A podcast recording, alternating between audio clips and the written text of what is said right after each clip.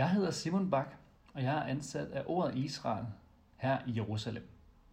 Det er en spændende hverdag at bo i Jerusalem, og vi har også den store glæde at få lov til at modtage en masse volontører hvert år.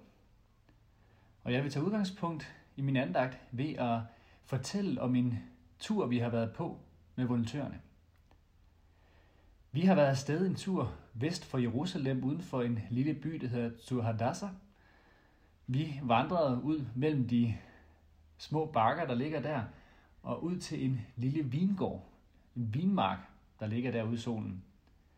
Og den her vinmark, den er utrolig flot, velplejet og velholdt, men i det ene hjørne af marken, der var der et stort buskads af for både oliventræ og et fintræ, og så var der også en stor vinranke, som var i buskadset. Og den her vin, den har simpelthen vokset sig helt vildt og voldsomt rundt i det her krat. Og vi kunne virkelig få lov til at nyde frugten fra det her, fra det her træ. Der var masser af vindruer, der var faktisk også finer. De er lige gode i den her tid. Og vi kunne virkelig mæske os i de her dejlige frugter. Og mens vi sad der, så læste vi sammen nogle vers fra 3. Mosebog. Nogle vers, der øh, handler om den tid, hvor at israelitterne de har stået lejr ved Sinai bjerg, og hvor Gud han åbenbarer sig flere omgange, både med forskellige tegn og igennem Moses, til det her nye folk, som lige er blevet udfriet fra Ægypten.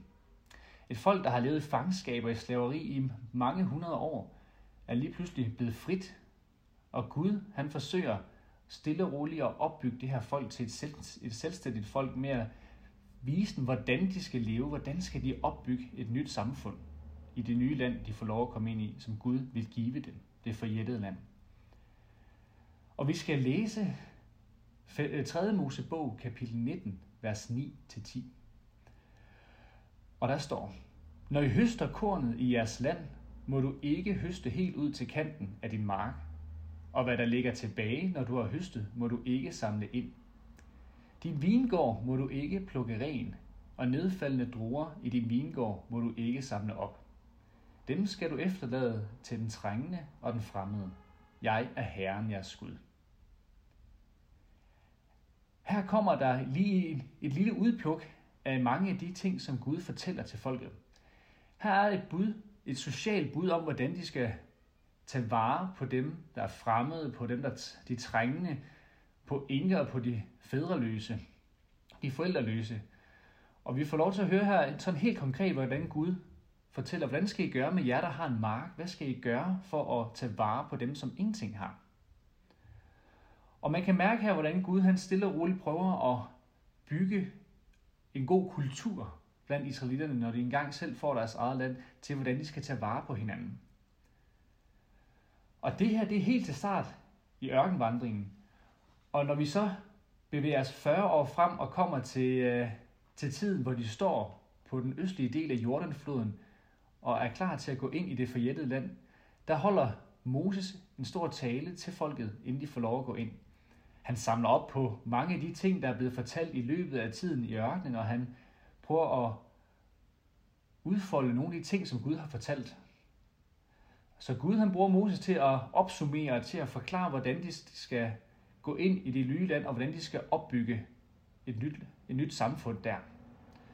Og der læser vi igen noget af det samme i kapitel 24, vers 19-22. Og der står, når du høster kornet på din mark, og du glemmer et ne på marken, må du ikke vende om for at samle det op. Lad den fremmede, den faderløse og enken få det, for at Herren i Gud må velsigne dig i al din gerning. Når du slår din oliven ned, må du ikke gå grenene efter. Lad den fremmede, den faderløse og ingen få, hvad der er tilbage.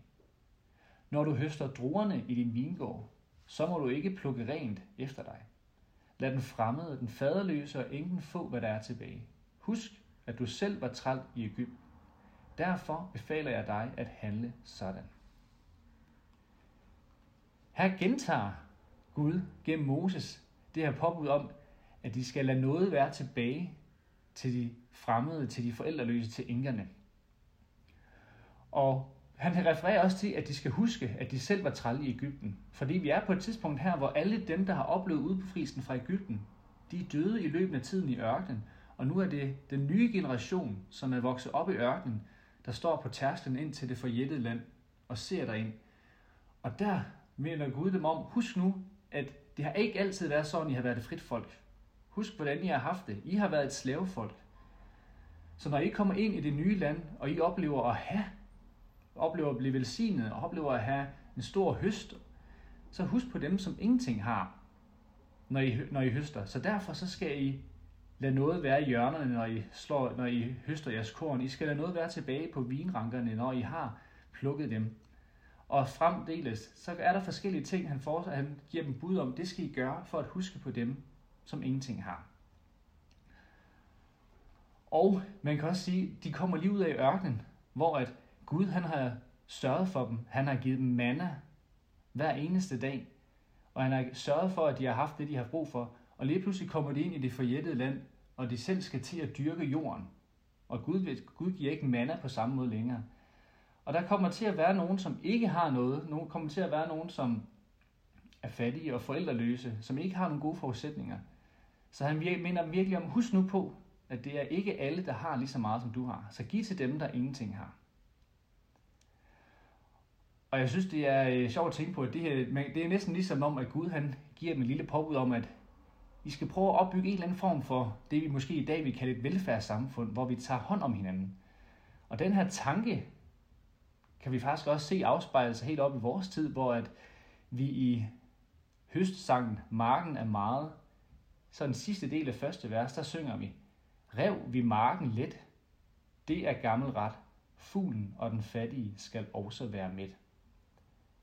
Her ser vi simpelthen sådan helt konkret en, som refererer til Guds sociale bud om, at vi skal huske at lade noget være, når vi har høstet.